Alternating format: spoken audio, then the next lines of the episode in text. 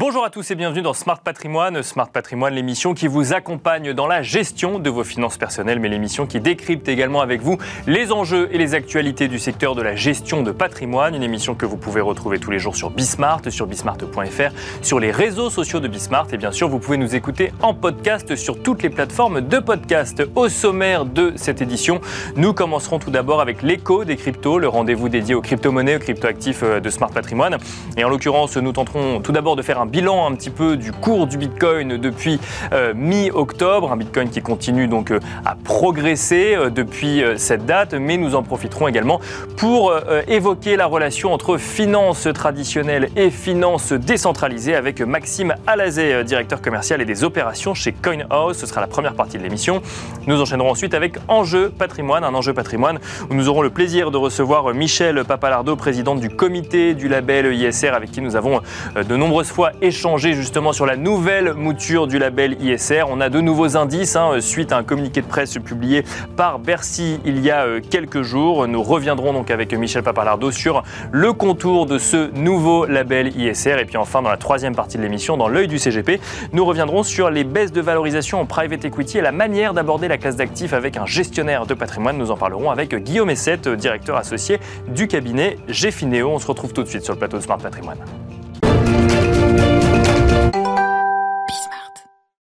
Nous commençons tout de suite donc avec l'écho des cryptos, le rendez-vous dédié aux crypto-monnaies, aux crypto-actifs euh, de Smart Patrimoine. Et en l'occurrence, aujourd'hui, euh, nous allons tenter de comprendre, un, les niveaux de Bitcoin à l'heure actuelle, et deux, les relations qui peuvent exister entre finances traditionnelles et finances décentralisées. Nous allons notamment en parler à l'occasion du lancement du compte euro de CoinHouse. Pour en parler, nous avons le plaisir de recevoir sur le plateau de l'émission Maxime Alazé. Bonjour Maxime Alazé. Bonjour.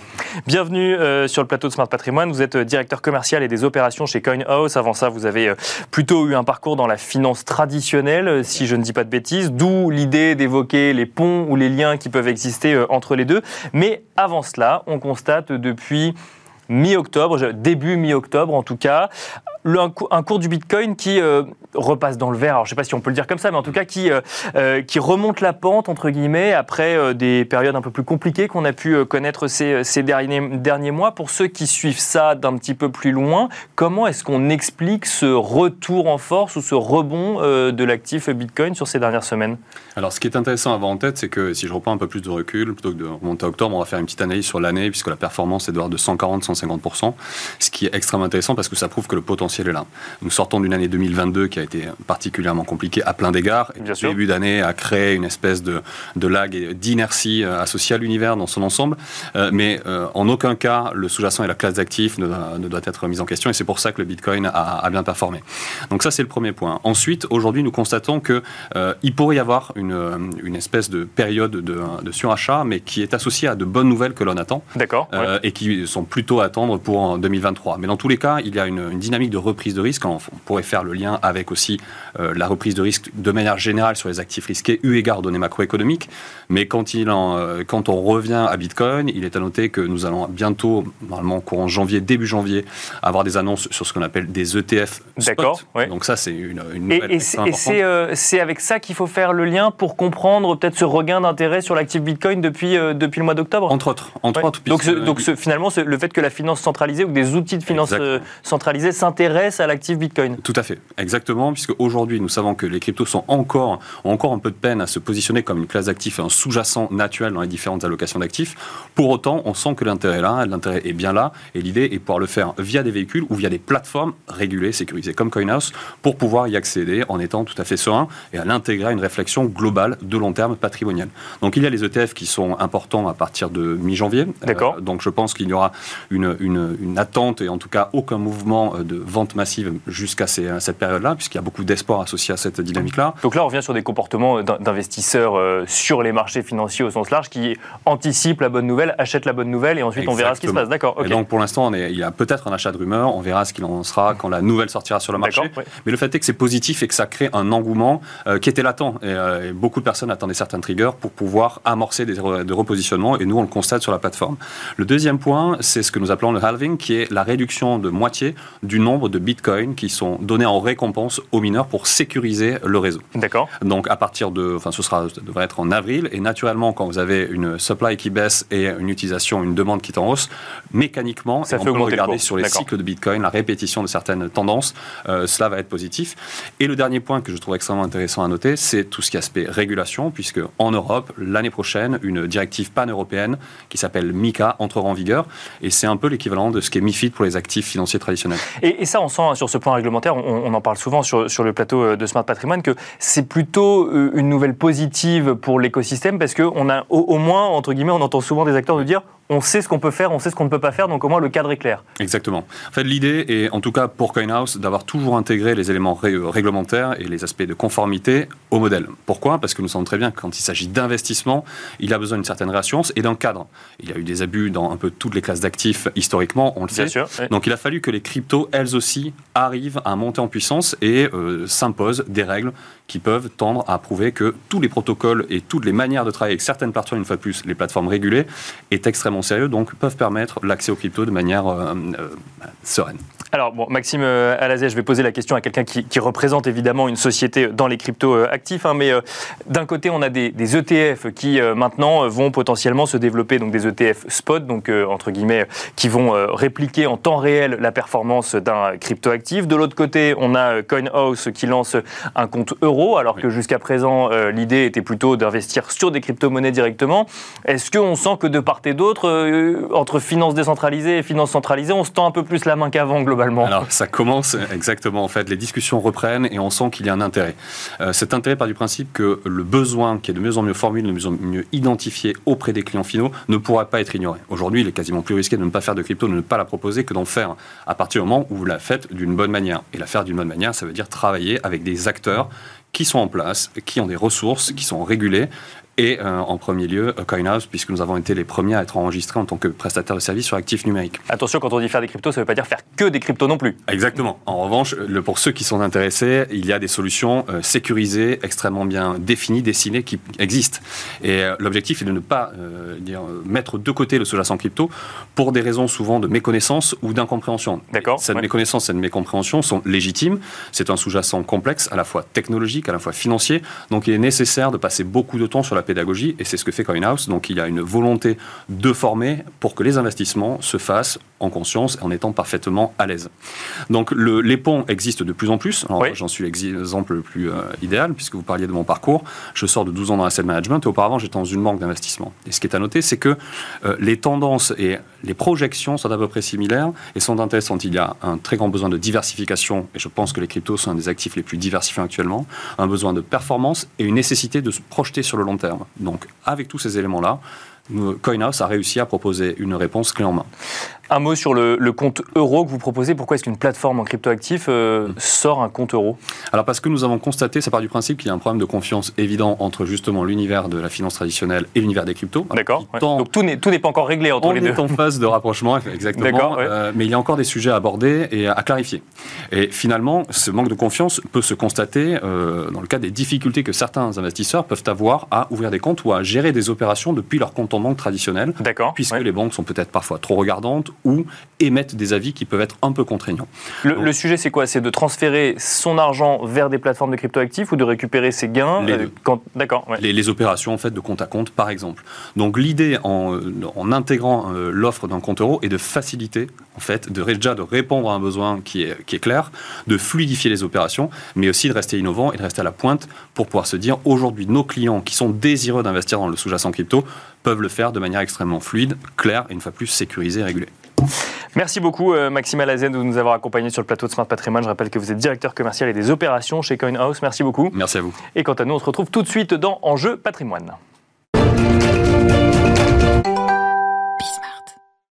Et nous enchaînons avec Enjeu Patrimoine. Nous allons euh, tenter de dresser ensemble les contours du nouveau label ISR issu des euh, recommandations formulées par le comité du label ISR. Et pour cela, nous avons le plaisir de recevoir sur le plateau de Smart Patrimoine Michel Papalardo. Bonjour Michel Papalardo. Bonjour. Bienvenue sur le plateau Smart Patrimoine. Vous êtes présidente du comité du label ISR. Euh, On s'est vu plusieurs fois hein, lorsqu'il y avait des, des réflexions autour de la nouvelle mouture du label ISR. On a fait plusieurs points d'étape ensemble. Et là, on arrive enfin à résultat. Alors, on n'a pas un résultat final. On n'a pas encore tous les éléments, mais on a un résultat final puisque bah, Bercy s'est exprimé via un communiqué de presse et a notamment annoncé euh, bah, un élément qui a plu à beaucoup d'acteurs de la finance responsable. Alors je le cite, hein, que l'éligibilité des fonds exclura les entreprises qui exploitent du charbon ou des hydrocarbures non conventionnels, ainsi que celles qui lancent de nouveaux projets d'exploration, d'exploitation ou de raffinage d'hydrocarbures. Et en complément, un plan de transition aligné avec l'accord de Paris euh, sera requis. Euh, c'est une évolution euh, majeure par rapport à ce qu'était le label ISR euh, il y a encore quelques, quelques semaines, Michel Papalardo. Ah, il, y est toujours comme ça voilà, Il n'a pas encore changé parce qu'il faut quand même qu'on sorte l'arrêté, qu'ensuite il soit mis en application. Mais en tout cas, j'ai bon espoir que l'arrêté soit très proche des propositions du comité. D'accord. Et donc, par rapport aux épisodes précédents, précédents comme vous l'avez rappelé, bah, on est dans la ligne, hein, très, très bien. Le, le ministre effectivement, il y a deux, trois semaines, a donné sa position sur un des nombreux aspects de la refonte. celui euh, sur lequel euh, vous étiez le plus attendu quelque part par... Celui qui euh, donne le plus lieu à des commentaires. Exactement. Il ne me, paraît pas forcément le plus important sur le fond, mais qui est certainement le plus important sur la compréhension, en tout cas l'image que, donne le, le, label, parce que c'est effectivement celui qui est le plus commenté depuis longtemps. Bien sûr. Donc, le, ministre a, a soutenu cette idée d'exclusion qui, n'existe pas dans le label aujourd'hui, euh, d'exclusion sur ces sujets d'énergie, d'énergie fossile, et notamment de tous les nouveaux projets de fossiles. Le charbon, euh, c'est voilà, ça c'était clair, mais sur les, nouveaux projets de fossiles euh, conventionnels, non conventionnels, donc voilà. Bien sûr. On, est en phase avec, euh, même s'il le dit un peu différemment, le résultat c'est le même que celui qu'on poursuivait. Comme je le dis, c'est c'est pas ce qui aura le plus d'impact, contrairement à ce que beaucoup de gens pensent, sur les sociétés de gestion et sur les fonds, puisque tout le monde Bien sûr, s'interroge sur est-ce qu'il va y avoir beaucoup de fonds qui vont ne pas être labellisés, bah, relabellisés, etc. C'est une, des questions, euh, notamment, euh, qui est, bah, qui est, soulevée par euh, Morningstar, qui, qui, qui, qui anticipe que sur les 1174 fonds labellisés aujourd'hui, donc ISR, près de la moitié seraient concernés justement par. Bah, pas vraiment. En fait, Morningstar a dit des choses très, très claires et qui ont été commentées de manière un peu. D'accord, oui. Discutable. Alors revenons à la base. Alors, ce qu'est du Morningstar, c'est qu'aujourd'hui, il y a euh, à peu près 45% des fonds qui sont labellisés, qui ont dans leur, euh, dans leur portefeuille des entreprises qui sont dans les fossiles, alors dans le charbon, très très peu dans le charbon, mais surtout dans les fossiles euh, conventionnels ou non conventionnels, hydrocarbures, gaz et, pétrole. Donc ça, c'est clair. ensuite, ce qu'ils disent, c'est que ce 45%, ça ne représente en fait que 7 milliards de capitalisation sur une capitalisation totale de 770 milliards. Bien sûr. Donc ça fait 1% de la capitalisation des fonds. D'accord. C'est-à-dire pas grand-chose. Pourquoi? Parce que pour la plupart de ces fonds, on n'a qu'une toute petite partie du portefeuille qui est euh, en, investi en, en, entreprise dans, l'énergie fossile. Euh, des fois, c'est un 2%. Choses... Alors, il y en a qui sont vraiment beaucoup euh, concentrés sur ces sujets-là. Bon, ceux-là, effectivement, ils auront probablement des, en tout cas des interrogations. Je ne sais pas ce qu'ils font. J'espère qu'ils vont nous accompagner, mais je pense que ça va être plus difficile. Mais pour la plupart des autres, ce n'est pas un sujet. Donc, il suffira de supprimer la ligne pour tous ces eh ben, ils, ils, auront le temps d'ici à ce que tout ça s'applique de vendre euh, leur participation dans les entreprises euh, qui ont encore soit du fossile non conventionnel, soit qui sont sur des nouveaux projets. Euh, bon, voilà, mais ça va pas non plus bouleverser le marché. bon, ça sera plus clair pour les épargnants. C'est ça l'intérêt de, de, la discussion, puisque c'est un sujet de controverse, on va dire, sur le label lui-même. mais ce n'est pas ça qui va probablement avoir le plus d'impact sur les fonds qui vont éventuellement ne pas vouloir être euh, relabellisés. Je ne dis pas délabellisés parce qu'on ne va pas enlever le label, simplement, soit ils, vont parvenir. Ils ne feront plus les démarches pour euh, euh, avoir soit, le label. Soit ils vont considérer qu'ils sont plus dans le référentiel et donc vont parvenir, soit quand on va les revoir, puisque l'idée c'est que au fur et à mesure que les fonds vont être revus, c'est tous les ans, en fait, on revoit les fonds. bah, à partir du 1er janvier 2025, on les relira à la lecture du nouveau référentiel. Donc ils pourront perdre leur référentiel. Mais alors qu'est-ce qui aura le plus d'impact? Parce que là aujourd'hui, en termes d'éléments, ce qu'on a, c'est justement cet engagement et euh, l'alignement avec l'accord de Paris. Mais tout, tout, le reste va arriver. Là, on, on, attend dans les heures, les jours qui viennent, mais vraiment, vraiment, bon, les choses sont, sont quasiment faites. Bon, il y a un petit peu de process et puis de validation quand même définitive du ministre. mais mais c'est tout ce que j'ai déjà expliqué d'ailleurs, hein, parce que j'ai beaucoup insisté sur le fait que d'abord on allait être plus sélectif, c'est au lieu d'enlever 20% des plus mauvais Bien notes, on va enlever 30%. D'accord. Il y aura des exclusions dedans, mais ça fait quand même beaucoup plus. Et donc ça, ça reste en place malgré le fait qu'il y ait des exclusions qui soient faites sur le sujet des énergies fossiles et des hydrocarbures. Enfin, les exclusions participent aux 30%. D'accord, mais il n'y a pas que ça. Mais, ah non, non, il n'y a pas que ça. Ah non, non, bien entendu. Les exclusions, ça ne veut pas dire que tout le reste va bien. Au contraire. D'accord.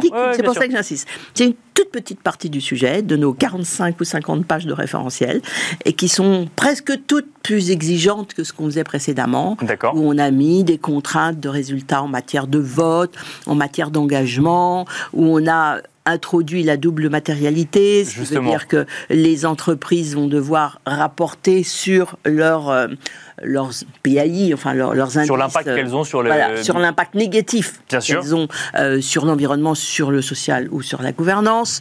Et alors, euh, justement, sur ce point, Michel Papalardo, sur la double matérialité, alors c'est un sujet qui fait aussi l'actualité, peut-être plus du côté comptable aujourd'hui, puisque c'est dans les textes de SFDR et de la CSRD, mais mhm. en même temps, il y a aussi, alors effectivement, euh, euh, Emmanuel Faber qui dirige l'ISSB aujourd'hui dit qu'il n'y a pas de guerre des normes comptables, mais il y a cette double approche aujourd'hui de savoir si on intègre ou non la double matérialité dans la remontée de données dans les entreprises. C'est proposé dans le label ISR. Est-ce que bah, du coup, ce questionnement euh, pourrait remettre en cause la double matérialité? Non. non. non, nous on le fait en toute connaissance de cause. On, on sait très bien quel est le débat. On considère que ça veut dire quoi la double matérialité? Ça veut dire que jusqu'à présent, avec la matérialité financière. On se préoccupe dans la manière dont on fait les notations, notamment de euh, l'impact que l'environnement, je prends que l'environnement, mais ça peut être le reste, que l'environnement a sur le fond, mais on ne se préoccupe pas de l'impact que le fonds a sur l'environnement. Bien sûr. Enfin, je suis convaincu que la plupart des épargnants n'ont pas compris ça. Bien sûr. Ils, sont convaincus que ce, ce dont on tient compte, c'est des impacts négatifs, enfin voilà, que peuvent avoir les, entreprises qui sont dans les fonds. Donc il faut bien qu'on ait cette double matérialité. Sinon, on, raconte quelque chose qui ne correspond pas à ce que les gens ont dans la tête. Et je comprends très bien qu'ils ne l'ont pas dans la tête. Donc il, faut absolument, en tout cas pour le label, après euh, il y a tout un tas d'autres éléments, mais en tout cas pour le label, nous on tient à ce qui effectivement cette information. dans un premier temps, on est beaucoup sur la transparence parce qu'il faut que les informations existent. Bien sûr. Donc il faut que petit à petit les entreprises euh, applique la CSRD, aille chercher les informations, nous les donne de manière de plus en plus précise et fiable. Au début, je suis pas sûr que tous les retours qu'on va avoir vont être parfaits, mais si on commence pas, on n'y arrivera jamais. Donc, on a cette obligation de transparence et on oblige aussi les fonds maintenant à prendre euh, les, fonds dans, le label euh, actuel doivent avoir deux indicateurs sur lesquels ils doivent être meilleurs que l'univers d'où ils viennent. D'accord.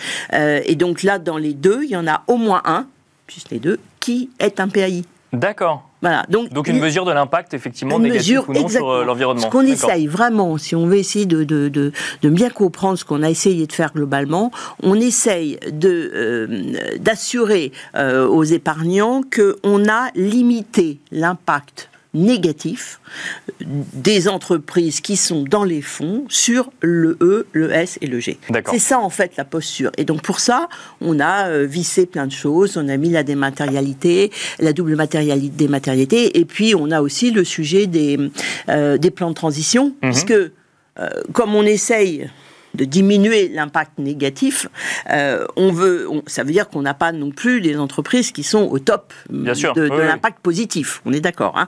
Euh, et donc il faut qu'on les accompagne dans cette euh, démarche vers le meilleur impact positif. D'où cet intérêt de regarder les, fonds, les plans de transition.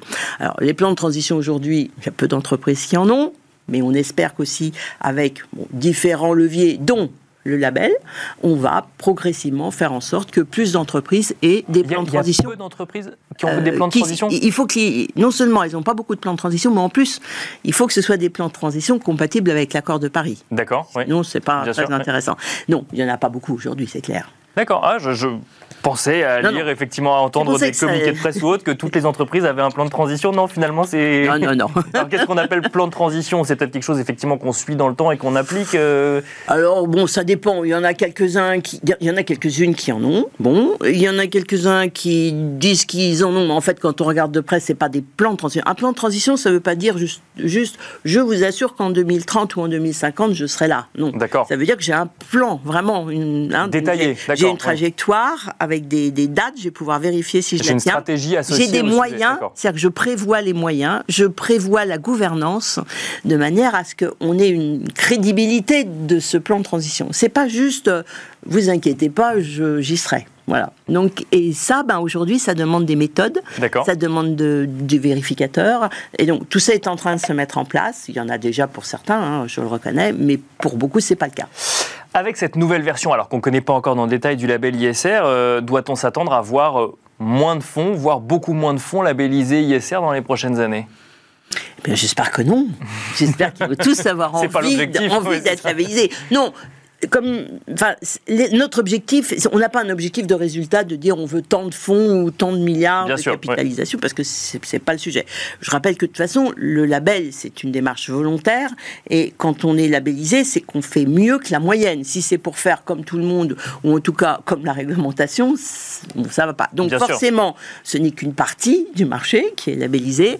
Euh, Aujourd'hui, je pense qu'on doit être entre entre 30 et 40 On va probablement euh, perdre des, fonds parce que, bah, parce que justement, on met plus d'exigences, on, est, on, veut avoir un meilleur résultat, mais ce que j'espère, c'est que ça va donner envie à, de nouveaux fonds de venir être labellisés, et puis à ceux qui passent pas complètement encore la rampe, bah, de faire les efforts pour revenir dans le label. Mais donc, on n'a absolument aucune prévision sur euh, ce que ça va donner. Euh, je reviens sur euh, l'exclusion hein, pour, sur les hydrocarbures ou les énergies fossiles. Alors, vous, nous disiez effectivement que c'est pour beaucoup de fonds, c'est 1 ou 2 du portefeuille qui sont souvent quand même intégrés pour des raisons de performance. Si jamais on pratique cette exclusion parce qu'on veut rentrer dans les lignes du label ISR, est-ce que du coup, il n'y a pas ce risque Alors effectivement, ce n'est pas le sujet du label ISR, hein, mais d'avoir des fonds moins performants. Bah, Sur les énergies fossiles, ça dépend des années comme sur les effets d'énergie renouvelable d'ailleurs. Bien sûr, c'est vrai, bien sûr. Après, a priori, enfin, moi je suis convaincu qu'on va plutôt vers moins d'énergie fossile et plus d'énergie renouvelable. Donc je crois plus sur le long terme au résultat des, des fonds qui ne sont pas dans les fossiles que dans les fonds qui sont dans les fossiles. Après, on peut avoir des stratégies de court terme, de moyen terme, de long terme. Je pense que les épargnants qui effectivement investissent dans des fonds labellisés, ils font le, le partage. Je pense que c'est des gens qui ont effectivement plutôt une vision de moyen long terme. donc, ils ne devraient pas être déçus par les fonds euh, labellisés. Bon, après, c'est vrai que nous, nous ne prenons pas d'engagement sur la rentabilité. Bien sûr, c'est pas le sujet de fonds, mais c'est... Il y a des fonds, entre guillemets, bien gérés, d'autres qui le sont moins. Bon, ça, ça on ne le vérifie pas, nous. Merci beaucoup, Michel Papalardo, de nous avoir accompagnés donc, dans Smart euh, Patrimoine. Je rappelle que vous êtes présidente du comité du label ISR. Merci beaucoup. Et donc, on attend, si j'ai bien compris, dans les prochains jours, euh, les, contours définitifs du label ISR. Merci beaucoup. L'arrêter. L'arrêter. Et quant à nous, on se retrouve retrouve tout de suite dans l'œil du CGP.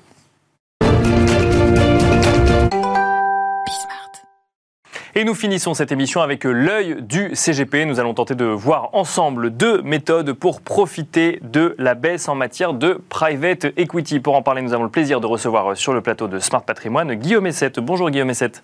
Bonjour Nicolas. Bienvenue sur le plateau de Smart Patrimoine. Vous êtes directeur associé du cabinet Gfineo. Alors quand on parle de baisse en private equity, on parle de baisse de valorisation sur les derniers mois en lien avec la hausse des taux comme un certain nombre d'actifs, voire une majorité d'actifs sur la période.